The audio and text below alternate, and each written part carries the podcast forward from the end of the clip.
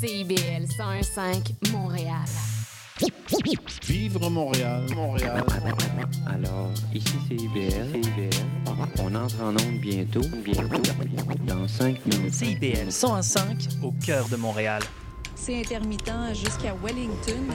Vers la rive sud, congestion depuis Turcot, euh, parce qu'on a eu un accident tout à l'heure sur la 132. Bon, ben c'est clair, tu vas être en retard. Ouais, cool. J'ai de la gym. Parce que la 132 demeure encore occupée. Il est 9 h. CIBL. 101.5.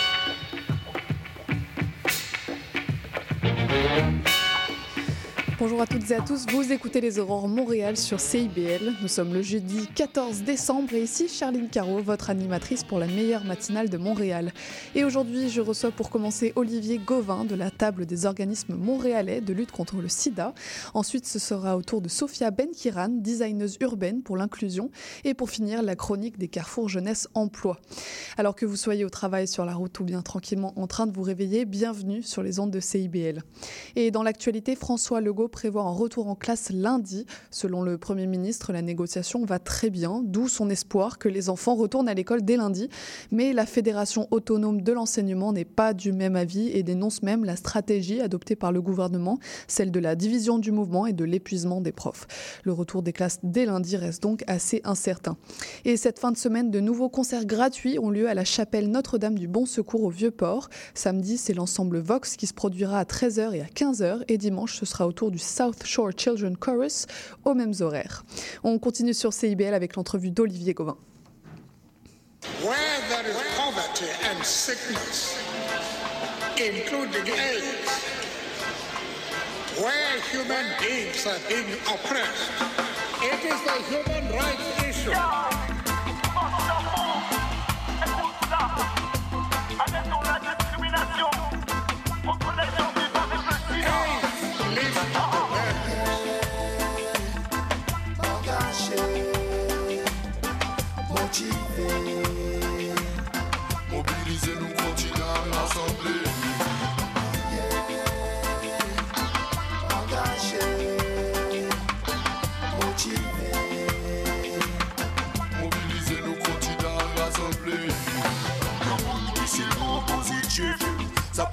Son monde mourir qui pas actif gars à travail montrer vous caille n'importe qui taille.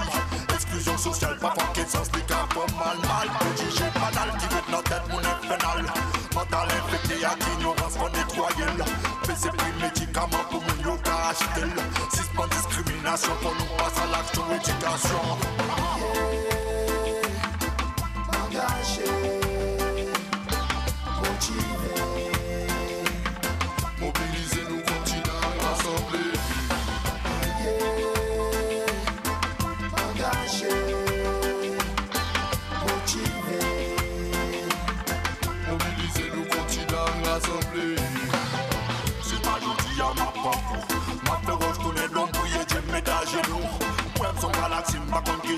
ateri Fwek se mesi dan se maladi api soufri Nan de sak basen imanite de te yowe Person pa ripon medikaman pa fit nan mon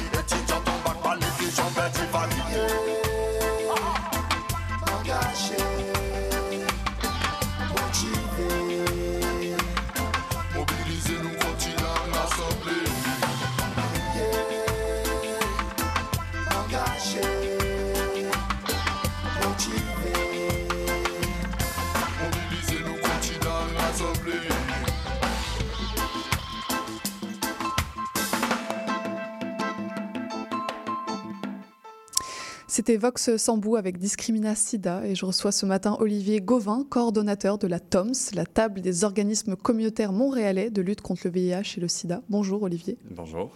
Le 1er décembre, on commémorait la journée internationale de lutte contre le VIH et le sida. Euh, C'était quoi l'objectif de cette journée?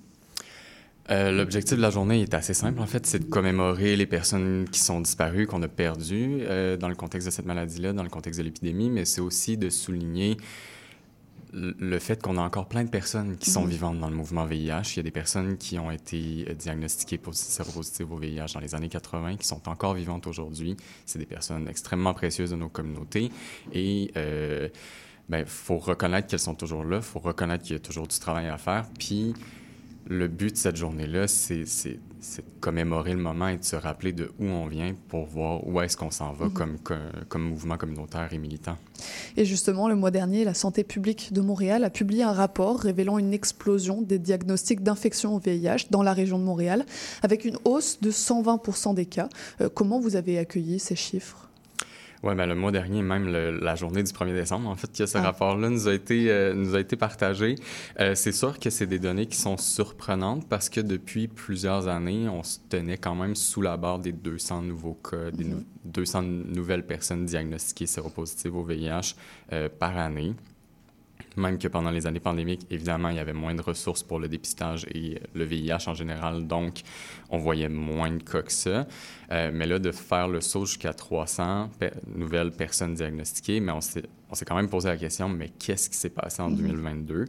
Euh, donc, c'est sûr que c'est des données surprenantes. Puis l'augmentation, ce qu'on a vu, c'est évidemment, ben, on continue à avoir une prépondérance chez les hommes euh, de la diversité sexuelle, qui sont souvent, les, ben, qui sont année après année, en fait, les personnes qui sont les plus touchées, euh, qui sont, chez qui on voit le plus de nouveaux diagnostics. Euh, je crois qu'en 2021, on parlait de 60% des Mhm. nouveaux cas étaient chez des personnes, chez des hommes de la diversité sexuelle. Mais aussi, on voit euh, cette année une augmentation assez significative chez les personnes issues de l'immigration, ce que le rapport, le portrait dit. euh, il y a une appellation qui est dite OPE, là, originaire de pays endémiques. Euh, on ne sait pas, nous, si on est complètement d'accord avec cette, cette, euh, cette dénomination-là pour la simple et bonne raison que des personnes qui migrent au Canada, des personnes séropositives qui migrent au Canada, ben, elles viennent de partout dans le monde. Est-ce qu'on dirait qu'une personne qui vient des États-Unis, qui est séropositive, qui migre au Canada, vient d'un pays où la maladie est endémique? Je ne crois pas. D'habitude, ce qu'on entend par là, c'est des personnes qui viennent de pays où l'accès à des soins médicaux est moins, euh, Mhm. est, est moins évident, où euh, les personnes, où les, les conditions de vie sont moins bonnes. Mais pour, pour nous, en tout cas à la TOMS, de voir que oui, il y a plus de personnes qui ont des diagnostics cette année et que la majorité, la moitié, je crois, à Montréal cette année sont chez des personnes qui ont migré au Canada qui ont migré à Montréal, eh bien, c'est pas une mauvaise chose. Au contraire, ça veut dire que Montréal est reconnu sur la scène internationale comme un endroit où il fait bon vivre pour les personnes vivant avec le VIH, où est-ce qu'on peut avoir accès à des soins de santé, où est-ce qu'on peut vivre bien avec le VIH et longtemps. Et Mhm. comme je disais, on a des personnes de nos communautés qui sont rendues dans leurs 80, 90 ans, et on espère que toutes les personnes qui vont venir à Montréal, qui sont séropositives, qui vivent avec le VIH, vont pouvoir vivre aussi longtemps, ils vont pouvoir vivre bien avec le VIH. Ce 120% euh, de hausse des cas, est-ce qu'il n'est pas aussi dû au fait qu'on se dépiste plus? Ben, il y a ça, oui. Euh, c'est une des pistes que la santé publique nomme dans son, dans son portrait, là, que en 2020 et 2021, tout le monde se rappellera qu'on a eu une belle pandémie de Mhm. COVID-19. Euh, ça a fait qu'il y a des ressources qui ont été dédiées à la pandémie de COVID, qui ont été parfois retirées dans le milieu VIH. Les, les personnes, le personnel a été affecté ailleurs, ce qui était tout à fait normal. Mais ce qui fait que euh, en 2020, si on compare à 2019, il y a quelque chose comme 70 000 tests de moins qui se sont faits à la grandeur du Québec. Et en 2021, si on compare aussi à 2019, c'est 60 000 tests. Donc, sur deux ans, on a fait 130 000 tests de moins qu'à l'accoutumée. Donc c'est en partie un chiffre trompeur. Oui, ben c'est ça. C'est qu'en fait, comparer les données de 2022 aux données de 2021, c'est un petit peu... C'est peut-être pas la bonne comparaison à faire. Il faudrait peut-être plus regarder les données de 2019, mais même à ça, on voit quand même qu'il y a une hausse. Mais effectivement, nous, quand on regarde ce que la santé publique a sorti comme données, ben, on est quand même assez d'accord, en fait, qu'on est dans une situation de rattrapage. C'est-à-dire qu'on est dans une situation de rattrapage sur les tests, mais on est aussi... euh, et là, je suis pas expert en immigration, fait que peut-être que je dis n'importe quoi, là, mais euh, on est peut-être aussi en situation de rattrapage sur le nombre de personnes qui sont admises euh, à- qui migrent à Montréal, Montréal. finalement. Mhm. Ce rapport-là, il a été pas mal médiatisé. Euh, Dans le Devoir, notamment le médecin euh, Régent Thomas euh, dénonçait le manque euh, de visibilisation de cette maladie. Aujourd'hui, euh, le sida, le VIH ne tue plus. Euh, Est-ce que c'est pour autant que la prévention, la médiatisation euh, devient moins nécessaire? Ben, D'abord, est-ce que le VIH, le sida ne tue plus? Il y a quand même des personnes à travers le monde qui meurent des Mhm. complications liées au sida à Oui, chaque année. Je parle plus à Montréal, mais c'est sûr À, que... à Montréal, c'est sûr que c'est plus rare. On a eu un cas assez exceptionnel il y a quelques années avec euh, le chanteur Bernard Lachance. Mais euh, est-ce qu'on n'en parle plus du VIH? Ben, on en on n'en parle pas tant que ça. Il y a quelques émissions de radio qui vont s'intéresser au VIH quand il y a des études qui sortent.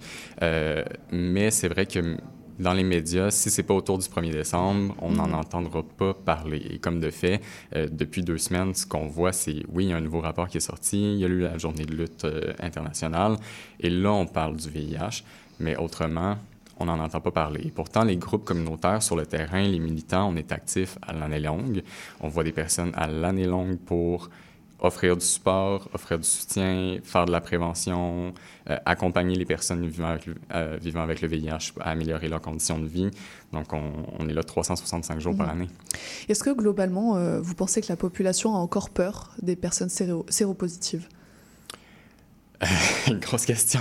Euh, j'espère que... Je, je, crois que non. J'espère que non. En tout cas, euh, il me semble que nos connaissances globales sur le VIH sont beaucoup plus avancées que ça. C'est sûr que il, peut encore persister certains, préjugés, comme on, voit moins les, statistiques qui disent que chez les personnes hétérosexuelles, il y a des nouveaux cas diagnostiqués à chaque année, alors qu'on en voit régulièrement.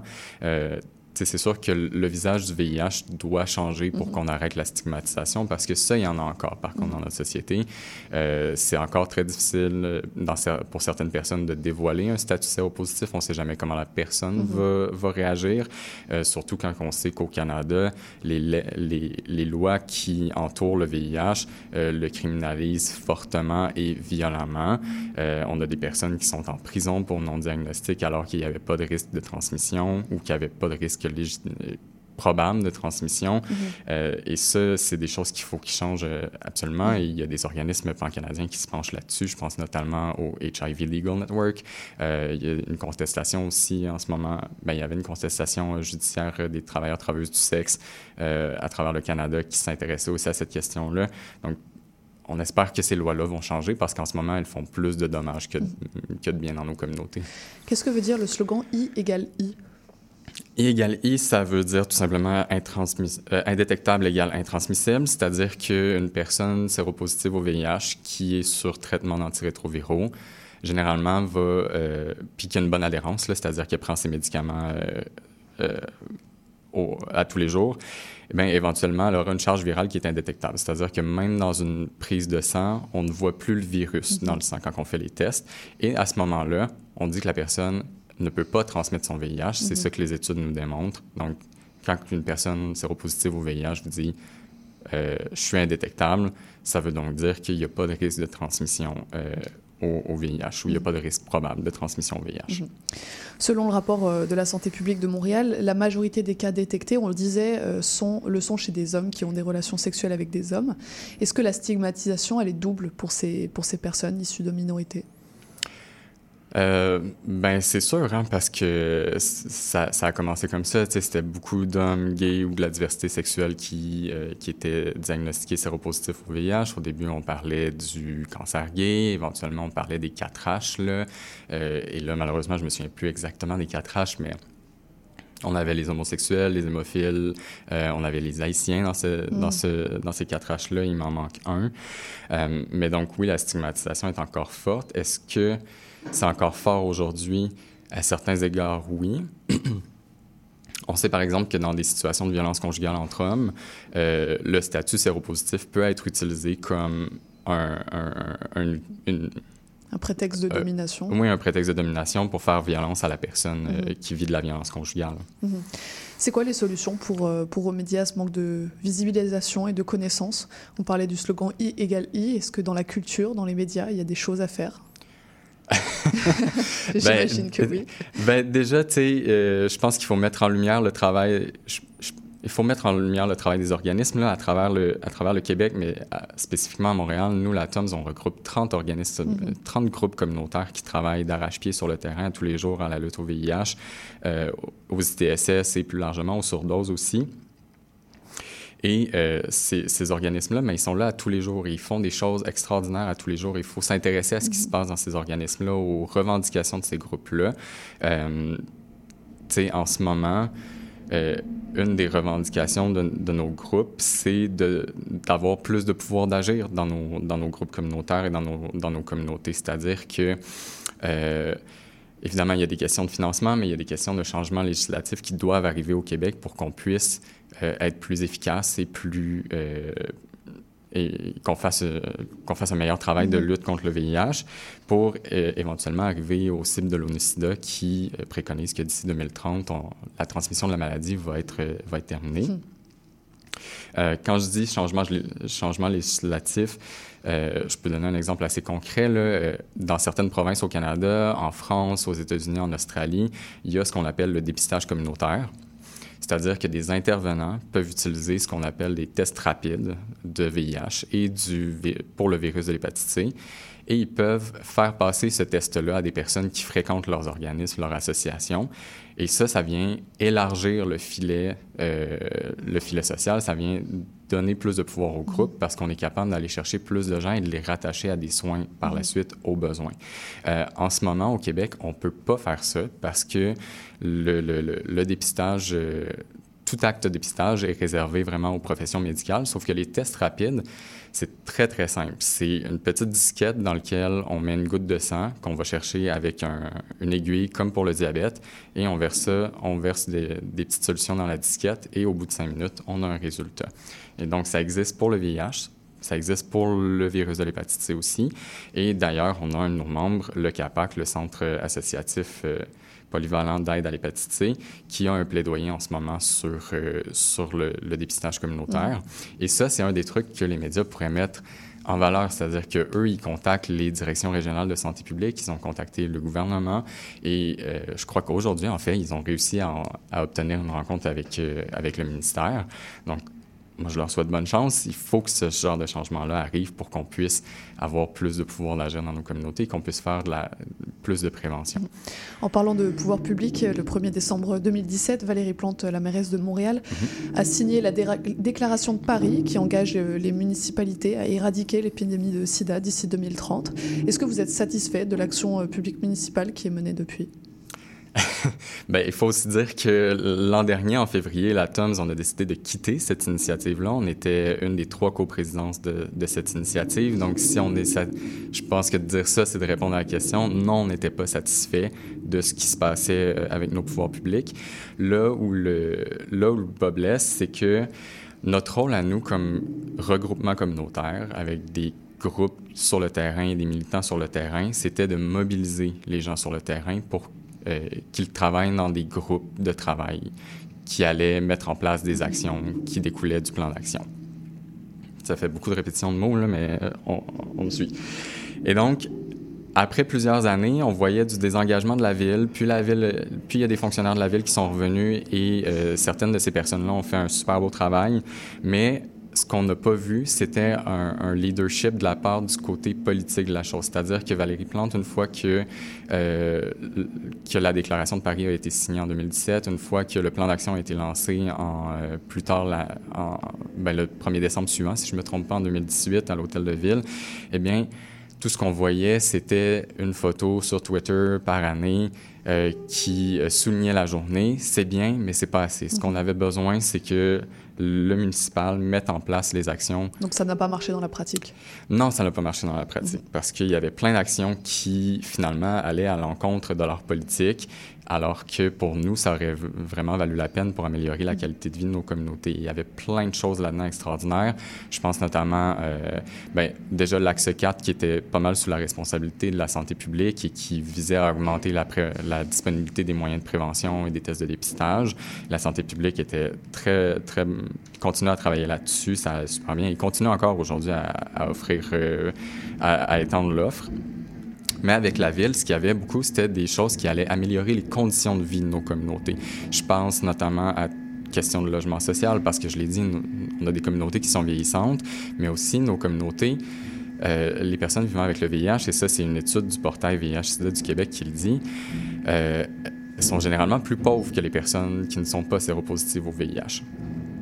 Et donc, on a, il y avait plusieurs choses là-dedans qui allaient améliorer la qualité de vie de nos, de nos communautés et on n'a rien vu arriver. Et ça peut être aussi simple que, je vous donne un exemple, euh, il y, avait, euh, il y avait une action qui était de faire des revendications auprès du conseil d'administration de la STM pour la tarification sociale ou même la gratuité du transport en commun, je me souviens plus trop. Ben, c'est assez simple. Une passe de STM zone A en ce moment, ça coûte quoi? 97 une franchise de RAMQ à chaque mois, ça coûte dans les 90 dollars aussi. Je dis pas que tout le monde qui vit avec le VIH aurait pris l'argent de sa passe de bus et aurait été chercher ses médicaments, mais au moins ça aurait libéré de l'argent dans le budget pour pouvoir faire ça. Et il y avait toutes sortes d'autres choses aussi, euh, toutes sortes d'actions qui touchaient à la criminalisation, notamment des personnes qui utilisent des drogues, des travailleurs du sexe, euh, des contestations sur les lois qui entourent le VIH, tout ça. Très bien. Euh, bah, on retient cette action euh, qui n'a pas marché. On espère que euh, votre action communautaire permettra quand même d'améliorer toutes ces conditions. Merci beaucoup, Olivier, d'être venu nous parler de, de, votre action. On peut vous retrouver sur votre site web toms-montréal.mtl.org. C'est bien ça? Yes, merci. Très bien. Merci beaucoup, Olivier. On continue avec la chronique de la table des groupes de femmes de Montréal. Depuis plus de 30 ans, le journal mensuel Écho Montréal est le fier porte-parole de l'actualité politique, économique, sociale et culturelle au cœur de Montréal. Distribué gratuitement et rejoignant 200 000 lecteurs, Écho Montréal est aussi un véhicule publicitaire polyvalent en répondant efficacement aux besoins de différents annonceurs, comme dans l'immobilier ou tout simplement pour y afficher avis public ou services professionnels. À lire ce mois-ci dans Écho Montréal l'arrogance syndicale, la complaisance journalistique, la vache à lait citoyenne, bilan de 2023, festivités de fin d'année. En plus d'y trouver nos meilleurs voeux pour de très joyeuses fêtes. Pour en savoir plus, nous vous invitons à visiter notre plateforme numérique à ecomontréal.com ou à composer le 514-844-2133. 514-844-2133.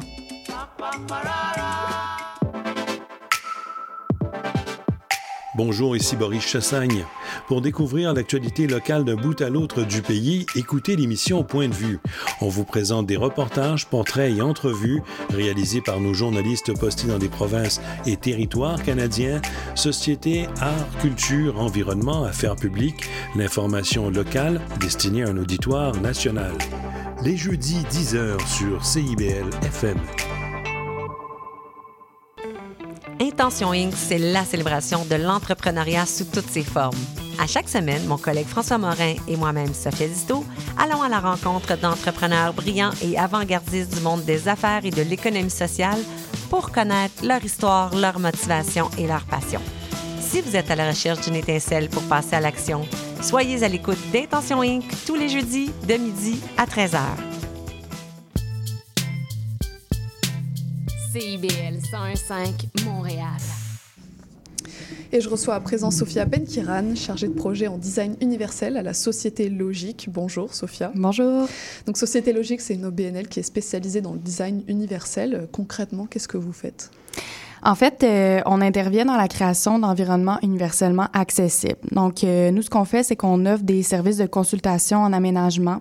Euh, donc, ça varie en urbanisme, en architecture de paysage, en architecture. puis, dans le fond, on se consacre entièrement à la promotion et au développement de lieux qui vont être accessibles pour toutes et tous. Mhm.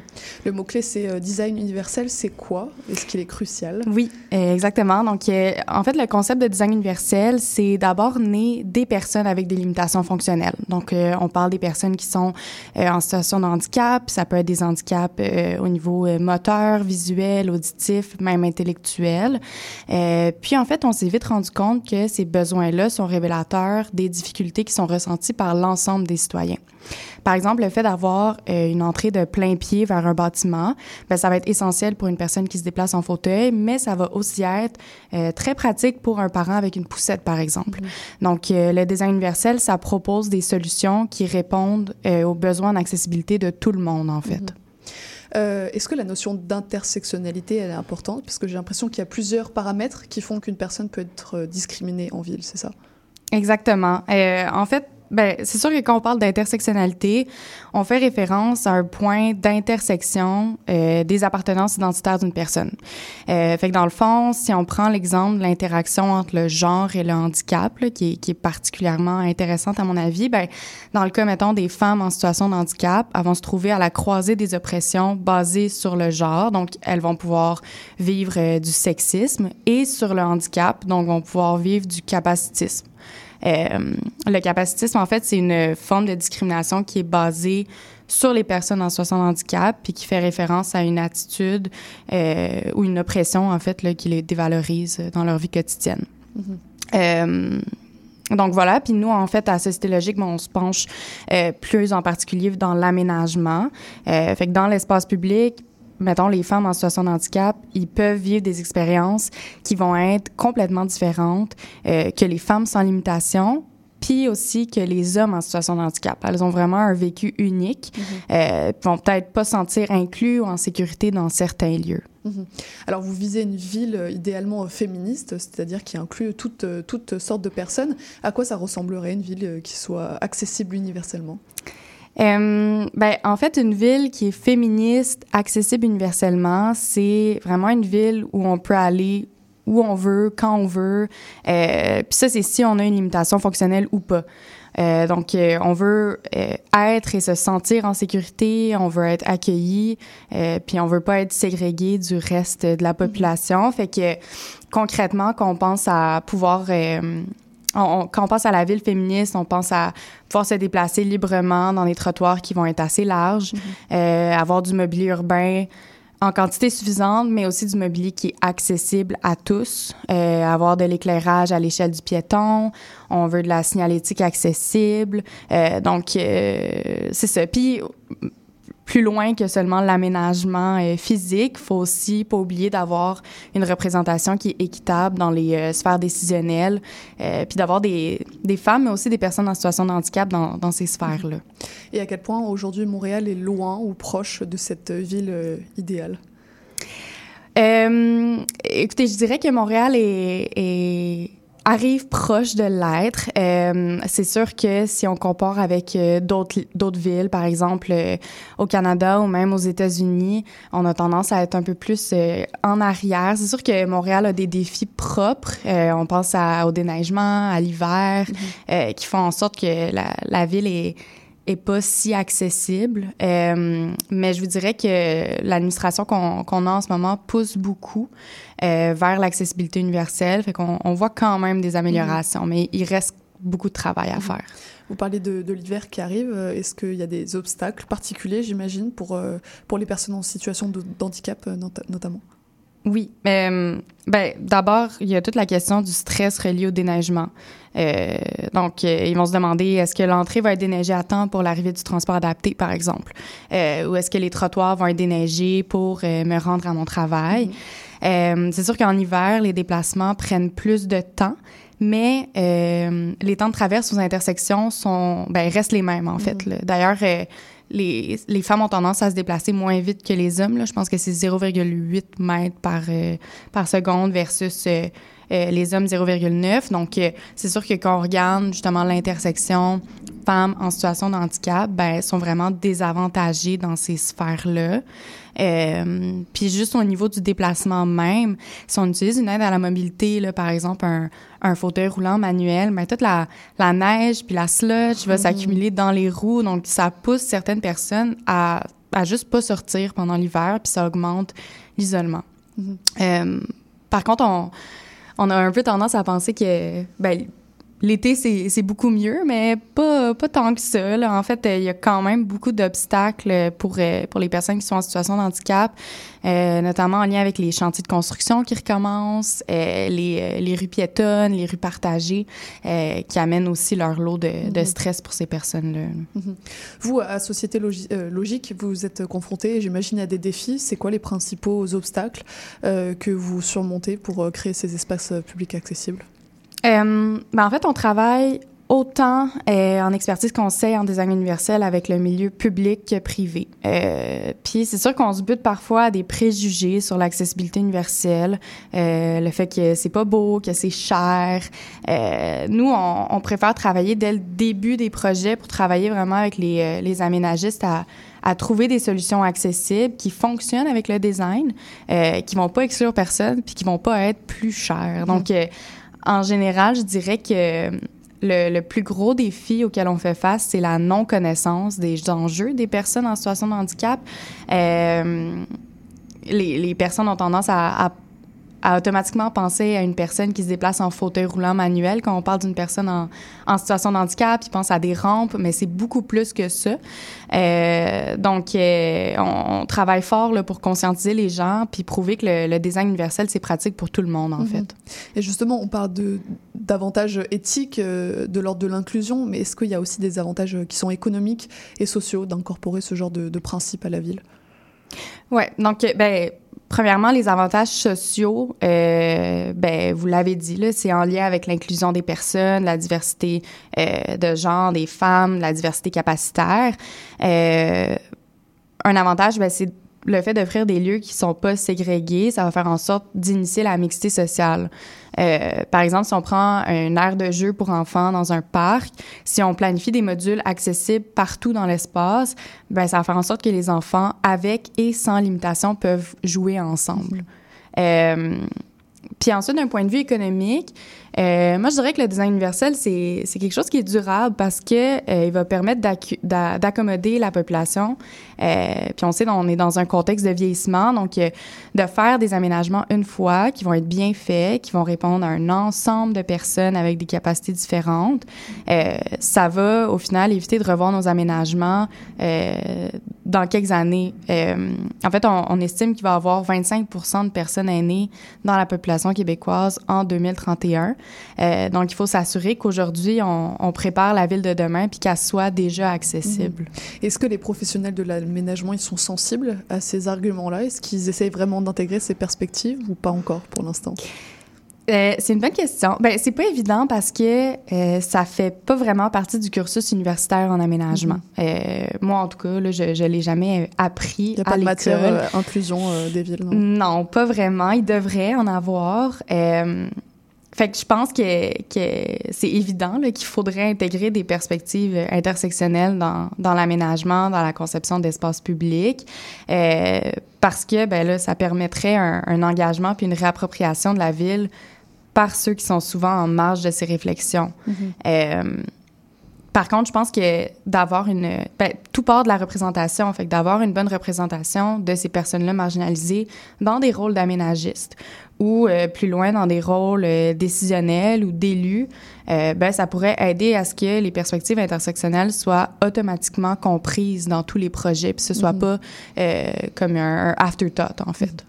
On parle de la mise en place de ces aménagements. Est-ce que les personnes concernées, les personnes en situation de handicap, participent activement à la mise en place de ces aménagements? Euh, ben, il faut retourner comme à la source. En fait, la participation des personnes en situation de handicap, euh, elle est, euh, elle, est moins populaire, là, si je peux dire, euh, parce que les instances euh, font pas vraiment de place à ces personnes-là. Mm -hmm. Par exemple, si on, prend l'exemple, mettons, d'une activité de participation citoyenne, l'accessibilité universelle, ça peut s'appliquer aux communications. Donc, si les moyens de diffusion pour cette activité-là sont pas accessibles, bien, ça fait en sorte qu'on va constamment mobiliser les mêmes personnes, puis on va atteindre difficilement les personnes qui sont exclues des processus mmh. démocratiques. Donc, euh, on pense aussi à avoir comme des stratégies d'animation qui sont plus inclusives ou même de, de planifier des activités en mode hybride. Euh, puis, ben, un autre obstacle à leur participation, c'est de choisir des lieux qui sont accessibles. Euh, on parle ici là, de l'accès physique au bâtiment, euh, donc une entrée sans seuil, par exemple, ou euh, une, une rampe d'accès, mais aussi dans l'aménagement de la salle, comment est-ce qu'on organise la prise de parole. Donc, euh, tu sais, pour, euh, pour palliation, on pourrait choisir des lieux euh, de, de, participation qui sont euh, proches d'un métro accessible, là, Mhm. par exemple. Oui, on revient à la même question de l'accessibilité. Oui, exactement. Euh, une fois l'aménagement réalisé, comment on peut mesurer son succès en termes d'inclusion? Comment on voit que ça marche? Il n'y a pas euh, de recette euh, magique en Mhm. aménagement. là. Tout projet est vraiment unique. Euh, par contre, ça va vraiment être tributaire à la diversité de personnes qui peuvent utiliser le lieu. Puis non seulement l'utiliser, mais se sentir en sécurité, puis pouvoir réaliser les activités de la vie quotidienne de, ma- de, de manière pareille à ce que s'il n'y avait pas de limitation, en fait. Euh, habituellement, si les efforts sont faits dès l'idéation du projet, puis qu'on intègre des personnes de la diversité de genre, de la diversité capacitaire euh, dès le début, euh, on s'assure de, de répondre aux besoins d'un bassin qui est assez large pour garantir une accessibilité. Puis après ça, ben ça va vraiment être de, de faire euh, des visites de terrain avec ces personnes-là, euh, puis de vraiment récolter leur- leurs opinions pour euh, pour s'assurer que, que le projet est réellement accessible. Puis dans le cas contraire, ben, ben, faire des modifications. là. On parle de l'espace euh, public depuis tout à l'heure, mais est-ce qu'il existe du design universel pour euh, les logements, pour les bâtiments qui sont dédiés à ça? Oui, donc euh, chez Société Logique, on a tout un volet architecture. Euh, donc, on va accompagner des concepteurs pour s'assurer que leur bâtiment soit le plus accessible possible. Mm. Puis ça, ça inclut des logements. Euh, les principes de design universel sont différents pour l'extérieur que pour l'intérieur, là, parce qu'il y a, y a tout l'aspect des, des salles de toilette, des cuisines accessibles, etc. Euh, mais c'est ça. En règle générale, on, on construit vraiment pas assez de logements accessibles universellement. Euh, c'est encore euh, méconnu de plusieurs que ces logements-là, ben ça va être bénéfique pour l'ensemble de la population. Euh, on a même conduit une étude il y a quelques années qui prouvait que quand le design universel est prévu dès le début d'un projet de logement, c'était pas plus coûteux qu'un logement, euh, mettons, standard. Euh, puis cette année, on, on a lancé un projet de mobilisation euh, qui s'appelle Pour des logements accessibles universellement au Québec. Euh, puis c'est une campagne de communication là, euh, qui a pour but de, de faire connaître d'abord le concept de logement accessible universellement, euh, puis ensuite euh, d'améliorer la réglementation, les programmes et les pratiques euh, en matière de construction. Je vous invite euh, d'ailleurs à, à visiter notre site web, c'est euh, monlogementou.ca. AU, c'est pour accessibilité universelle. Très bien. Euh, pourquoi les promoteurs font appel à vous, à Société Logique? Est-ce qu'ils sont contraints ou c'est de la bonne volonté? Pourquoi ils, ils se disent, bah tiens, on va faire un, un logement euh, inclusif? Euh, c'est sûr qu'il y a une partie qui est de la réglementation, mais elle est vraiment pas suffisante. Donc, il y a tout le temps euh, des, des manières de la contourner, là, je vous dirais, avec la réglementation d'urbanisme. Euh, fait que des fois, euh, ben, c'est de de, de bon cœur là, qui veulent qui veulent faire ça. Ils se rendent compte aussi avec les études que si euh, y, a- il y a tout un marché en fait là, de personnes euh, vieillissantes ou euh, Oui, Ça représente aussi un, un marché de, de clients. oui, exact. Fait tu sais, c'est, quand même avantageux au niveau euh, économique pour, euh, pour eux. Puis justement, c'est durable. C'est des logements qui, sais, qui vont pouvoir accueillir une personne euh, pour toute sa vie. Là, parce qu'on sait que les limitations euh, fonctionnelles vont augmenter avec l'âge. Fait que ça fait en sorte que la personne n'a pas besoin de déménager à chaque fois qu'il y a une nouvelle, euh, une nouvelle étape dans sa vie, en fait. Euh, pour finir, vous avez mené un projet de, de recherche-action sur la mobilité des femmes en situation de handicap avec la table des groupes de femmes de Montréal qu'on avait déjà d'ailleurs reçu sur le, le sujet. En quoi ça a été important pour Société Logique, notamment de mener ce projet? Euh, en fait, il ben, faut savoir que les femmes, c'est les plus grandes utilisatrices du transport en commun au Québec. Euh, Puis, ben, si on se penche plus précisément sur les femmes en situation de handicap, sont particulièrement plus touchées par la pauvreté. Fait qu'on, ils vont avoir tendance à, à vivre dans des quartiers qui sont plus défavorisés, où les services de proximité sont moins accessibles. Puis c'est aussi dans ces quartiers-là qu'il y a un manque de, de dessertes suffisantes, là, de, de transport collectif. Puis s'ils sont proches des métros, ben c'est pas l'ensemble des stations de métro qui sont accessibles. On se rappelle qu'il y a seulement 25 stations sur euh, 51 qui sont munies d'un ascenseur. Donc, euh, avec euh, la table des groupes de femmes de Montréal, on a participé à un projet de recherche-action sur la mobilité des femmes en situation de handicap. Euh, L'objectif, c'était vraiment de documenter les enjeux de mobilité vécus par ces femmes, puis les placer en position d'expertes de leur vécu, en Mhm. fait. Euh, donc, euh, c'était d'identifier des stratégies pour favoriser une mobilité qui est durable, inclusive et sécuritaire à Montréal. Euh, puis, ben, de comprendre leurs enjeux pour porter des revendications qui vont être plus pertinentes puis demander des, des changements. Donc, euh, on a... on a euh, fait ça à travers différents moyens là, de documentation, euh, notamment en formant justement un groupe de 10 experts du vécu qui ont tenu des journaux de bord. Euh, il y a eu la diffusion d'un d'un sondage qui a été répondu par euh, plus de 150 femmes en situation de handicap Mhm. sur leur mobilité à Montréal.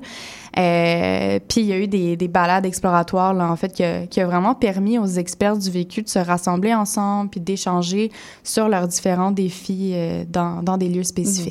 Très bien.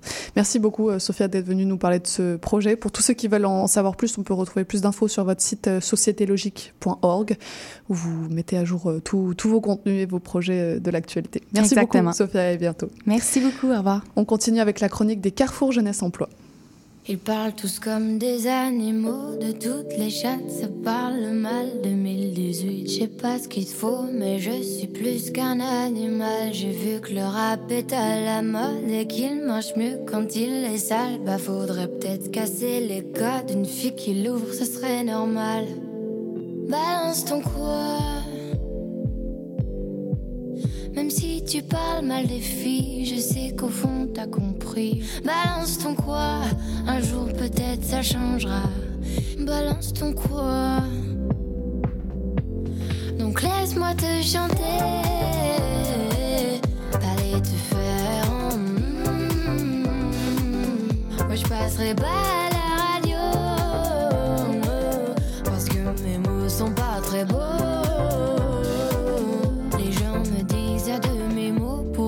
Belle t'es pas si bête. Pour une fille drôle t'es pas si laide. Tes parents et ton frère ça aide. Oh tu parles de moi. C'est quoi ton problème? J'ai écrit rien que pour toi Le plus beau des poèmes. Laisse-moi te chanter. Allez te faire en mm. Oui je serai poli pour la télé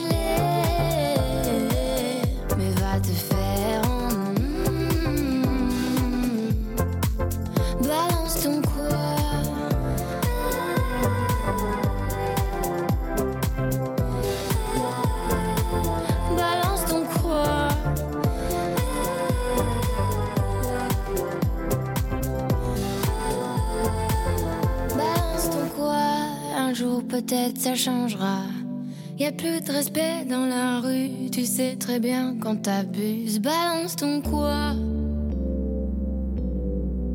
Balance ton quoi? Laisse-moi te chanter. Allez te faire. Moi je passerai pas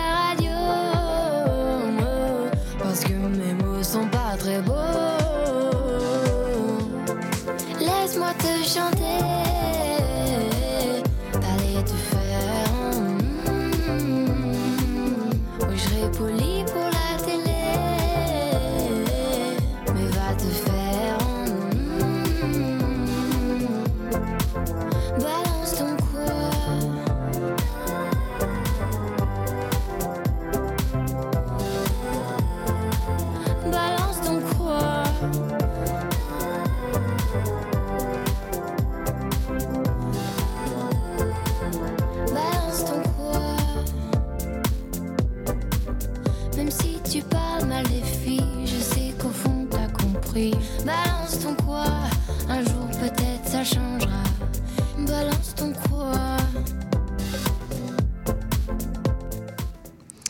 Comme chaque mois, je reçois un membre des Carrefour Jeunesse de Montréal et aujourd'hui, c'est au tour de Marie-Noël Legault, agente de développement de projet jeunesse au CGE Downstick Bordeaux Cartierville, abrégé en CGE ABC, c'est plus simple.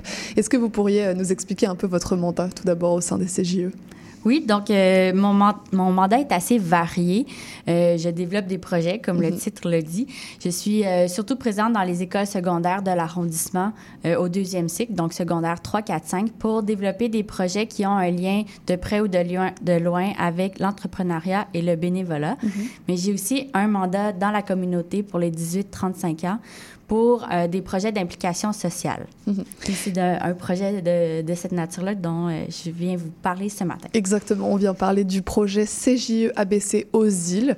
Euh, Est-ce que vous pourriez nous raconter un peu ce qui s'est passé?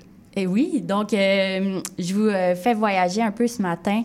Euh, on a recruté sept jeunes entre 17 et 21 ans pour aller aux îles de la Madeleine, mais dans un séjour exploratoire. Donc, on n'est pas en voyage. Là, on Mhm. est vraiment dans une démarche pour sensibiliser aux emplois qu'il y a euh, aux îles de la Madeleine, pour sortir de, de Montréal, parce que le- les jeunes qu'on a recrutés sont issus de l'immigration de première ou deuxième génération. Ça a donné comme ça. Puis euh, voilà, donc on est parti pour huit jours en voiture de Montréal. Donc euh, on parle de deux jours aller, deux Mhm. jours retour pour aller. Voilà, Est-ce que c'est 8 jours plus le voyage ou 8 jours plus 4 jours de voyage C'est c'est huit jours aller-retour. Ok, Donc très bien. euh, du, point, on- du CGE de retour au CGE. Ok, très bien.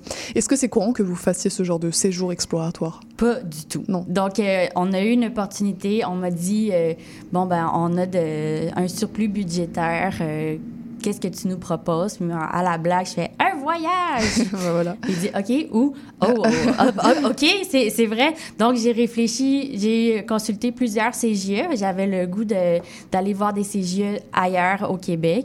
Et le CGE des îles était comme, ben oui, nous, on est prêt euh, à vous accueillir Mhm. et à vous aider dans vos démarches.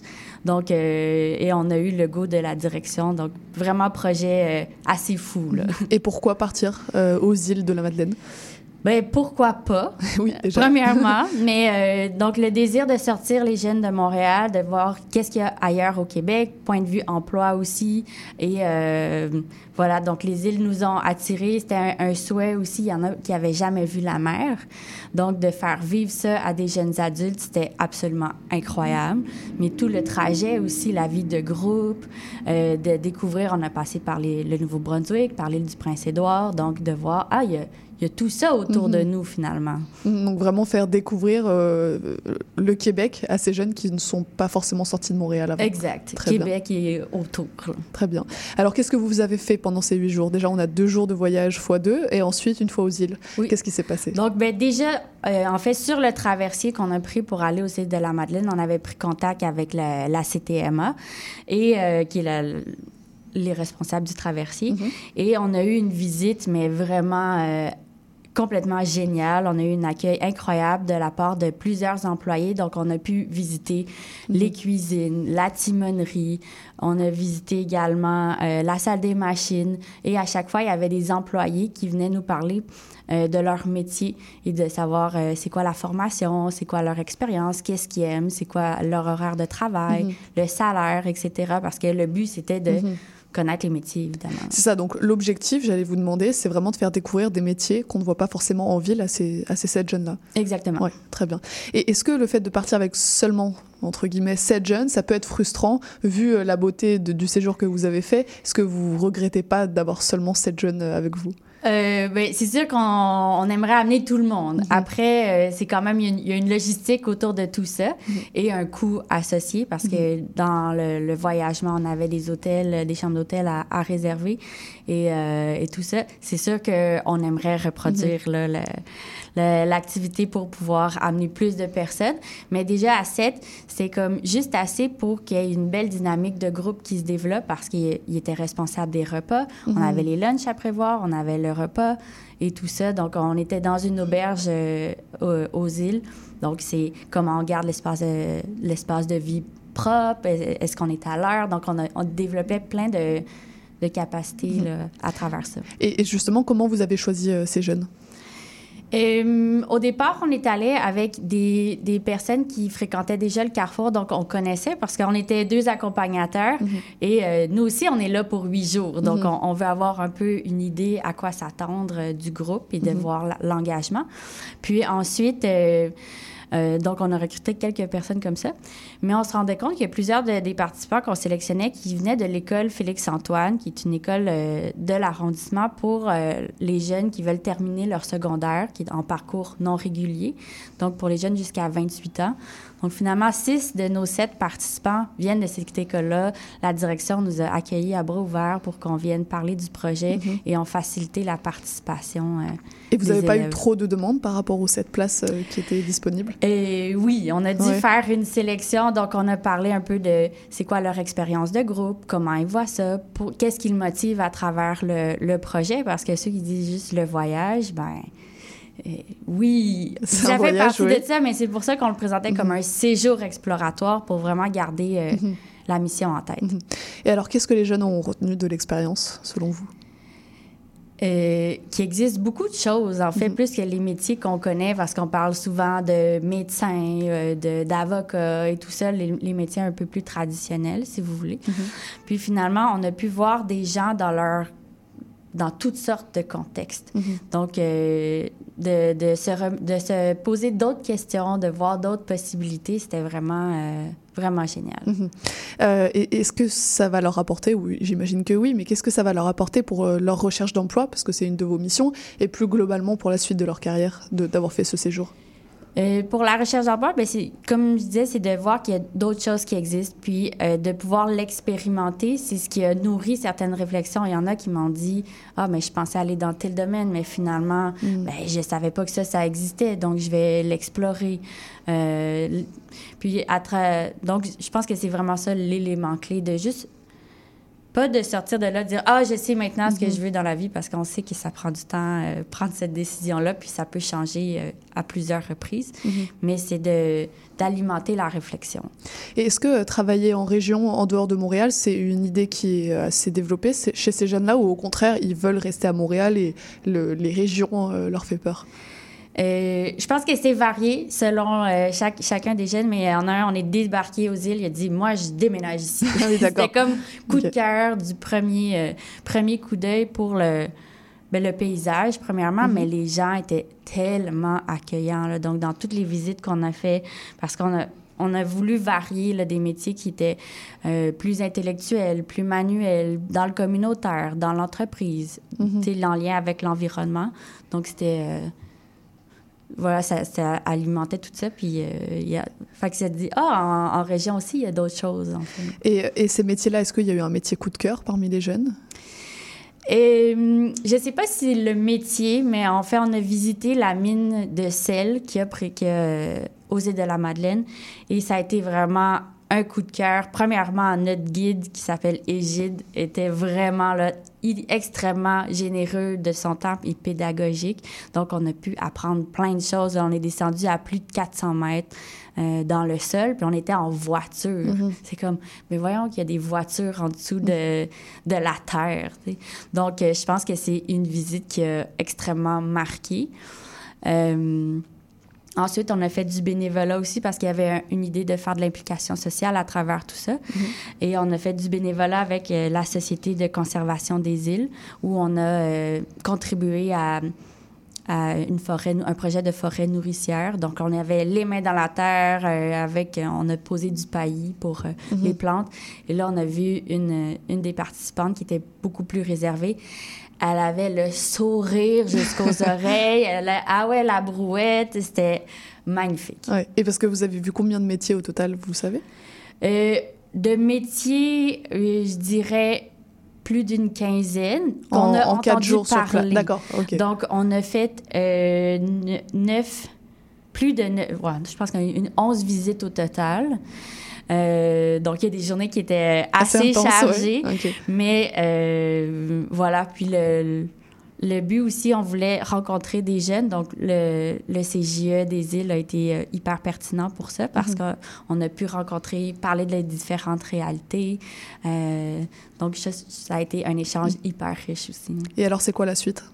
Un autre euh, séjour exploratoire de prévu, on espère, s'il y a du surplus. euh, Euh, ben, la suite de ce projet-là, c'est quand même euh, une finalité en soi, mais comme chacun des jeunes, on, l'a- on voulait faire des posts sur euh, des publications sur Instagram. Chacun des jeunes était responsable d'une journée. Donc ensuite, avec tout ça, on a décidé de faire une présentation à leur école. Donc ceux qui n'ont pas pu venir ont pu voir au moins qu'est-ce que qu'est-ce qu'on a fait. Puis ça les pratique aussi pour la présentation orale, euh, de concire les idées et tout ça. Donc on, on souhaite faire quelques autres présentations euh, du projet. Est-ce que vous aimeriez faire un autre séjour euh, à l'avenir avec d'autres jeunes? C'est sûr. Ouais. Toujours. Là, on en prépare un autre qui va être euh, plus, euh, plus raisonnable, si on veut. Donc, avec mon, mon collègue, on, on prépare une initiation au bénévolat sportif. Mhm. Donc, c'est vraiment un autre univers. Donc, on, on va recruter des jeunes pour aller faire du bénévolat, bénévolat dans les événements sportifs. Mhm. Puis, la finalité va être de participer euh, comme bénévole aux Jeux du Québec à Sherbrooke au mois de mars. Donc, voir là, un gros événement qui se passe ici, dans une autre région encore. Donc, un, un petit séjour, mais euh, pour connaître une autre région. Très bien, Bah, il y a des beaux projets qui s'en viennent au CJE euh, de, de, Ca- de Downstick. Merci beaucoup euh, Marie-Noël pour tout, euh, tout, tout ce récit, ce voyage si je puis dire. On peut vous retrouver sur le cje-abc.qc.ca, c'est bien ça. Exactement. Merci beaucoup. Et puis vivement le prochain voyage que vous veniez nous raconter un peu l'histoire. Merci beaucoup. Parfait, Et Bonne merci. journée. Restez avec nous pour la clôture de l'émission et le programme de demain. Coloc recherché, fin avril ou début mai. Dans Catherine mi rénové, deux minutes à pied des commodités. Petite chambre non meublée, mais le reste de l'appart est tout équipé. Wi-Fi, lave-chasseuse et pas mal tout ce qu'il faut pour cuisiner. Concernant le prix du loyer, 420 par mois, mais ça peut s'arranger. Doit tolérer deux chatons vraiment trop cute et dégriffés. En passant, moi c'est Jessica, étudiante en design graphique, passionnée de plein air, respectueuse et allergique aux produits laitiers. Au plaisir de te rencontrer, on sait jamais ce que nous réserve la vie. Et si Cupidon chassait dans ton ordi, c'est un prince charmant qui cogne à l'a pas de prix. Quand t'as trouvé ton chum sur Kijiji, les algorithmes se sont alignés dans le ciel comme par magie. Quand t'as trouvé ton chum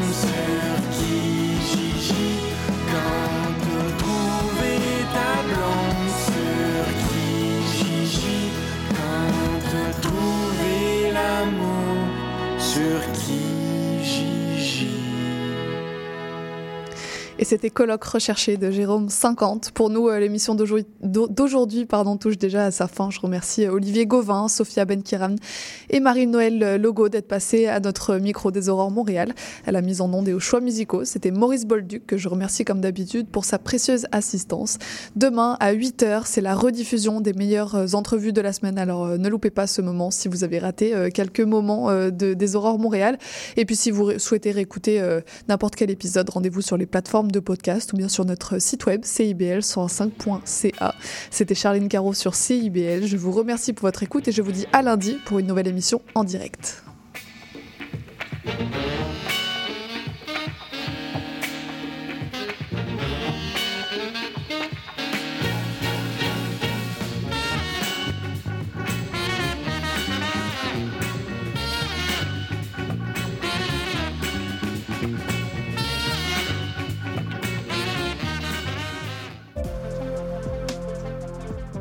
Salut, c'est Laurie Vachon. Dans Attache Tatoune, tu vas découvrir les artistes d'aujourd'hui et de demain. Une heure d'entrevue avec les artistes émergents pour parler de création, de leurs influences et bien sûr de leur univers. Viens écouter Attache Tatoune, une heure de musique, une heure de découverte. C'est dans Attache Tatoune, jeudi de 13h à 14h sur CIBL 101.5. Mon nom est Jason Dupuis, alias Le Cowboy Urbain. Je vous invite au cœur de la musique country tous les jeudis de 16 à 18 h en rediffusion mercredi 14 h à CIBL. Tout sur la littérature. Cette forme-là parlait d'une certaine manière du fond que je voulais explorer. Et ça va générer chez lui une réelle angoisse. Une série nouvelle qui s'appelle Le Projet P. Le personnage de Marion, par exemple, c'est beaucoup défini à travers ce qu'elle peut faire pour les autres ou ce qu'elle représente aux yeux des autres. Avec Linda Dion et Mike Seviano. Jeudi 18h, rediffusion mardi 11h30. CIBL, au cœur de la littérature. Salut, je m'appelle Sophie Chartier. Si vous êtes comme moi, ça vous arrive de vous demander qu'est-ce que les gens écoutaient, mettons, en Afghanistan dans les années 70? Ou bien, c'est quoi la différence entre salsa et bachata? Les vendredis à 20h30 sur les ondes de CIBL 101.5, embarquez avec moi et mes invités dans un voyage spatio-temporel à la découverte d'un courant musical fascinant. Ses origines, ses chansons, ses artistes. Courant d'air, c'est l'émission de découverte musicale à ne pas manquer pour une exploration en profondeur et en plaisir des musiques marquantes du monde entier.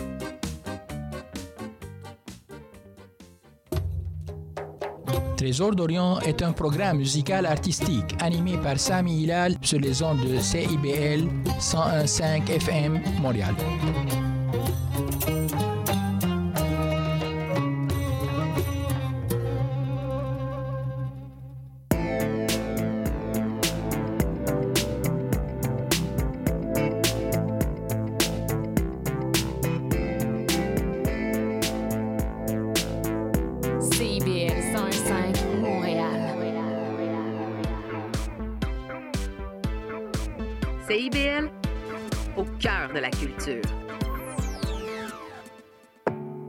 Salut à tous et à toutes, bienvenue à Point de vue, Boris Chassagne qui vous accompagne pour la prochaine demi-heure.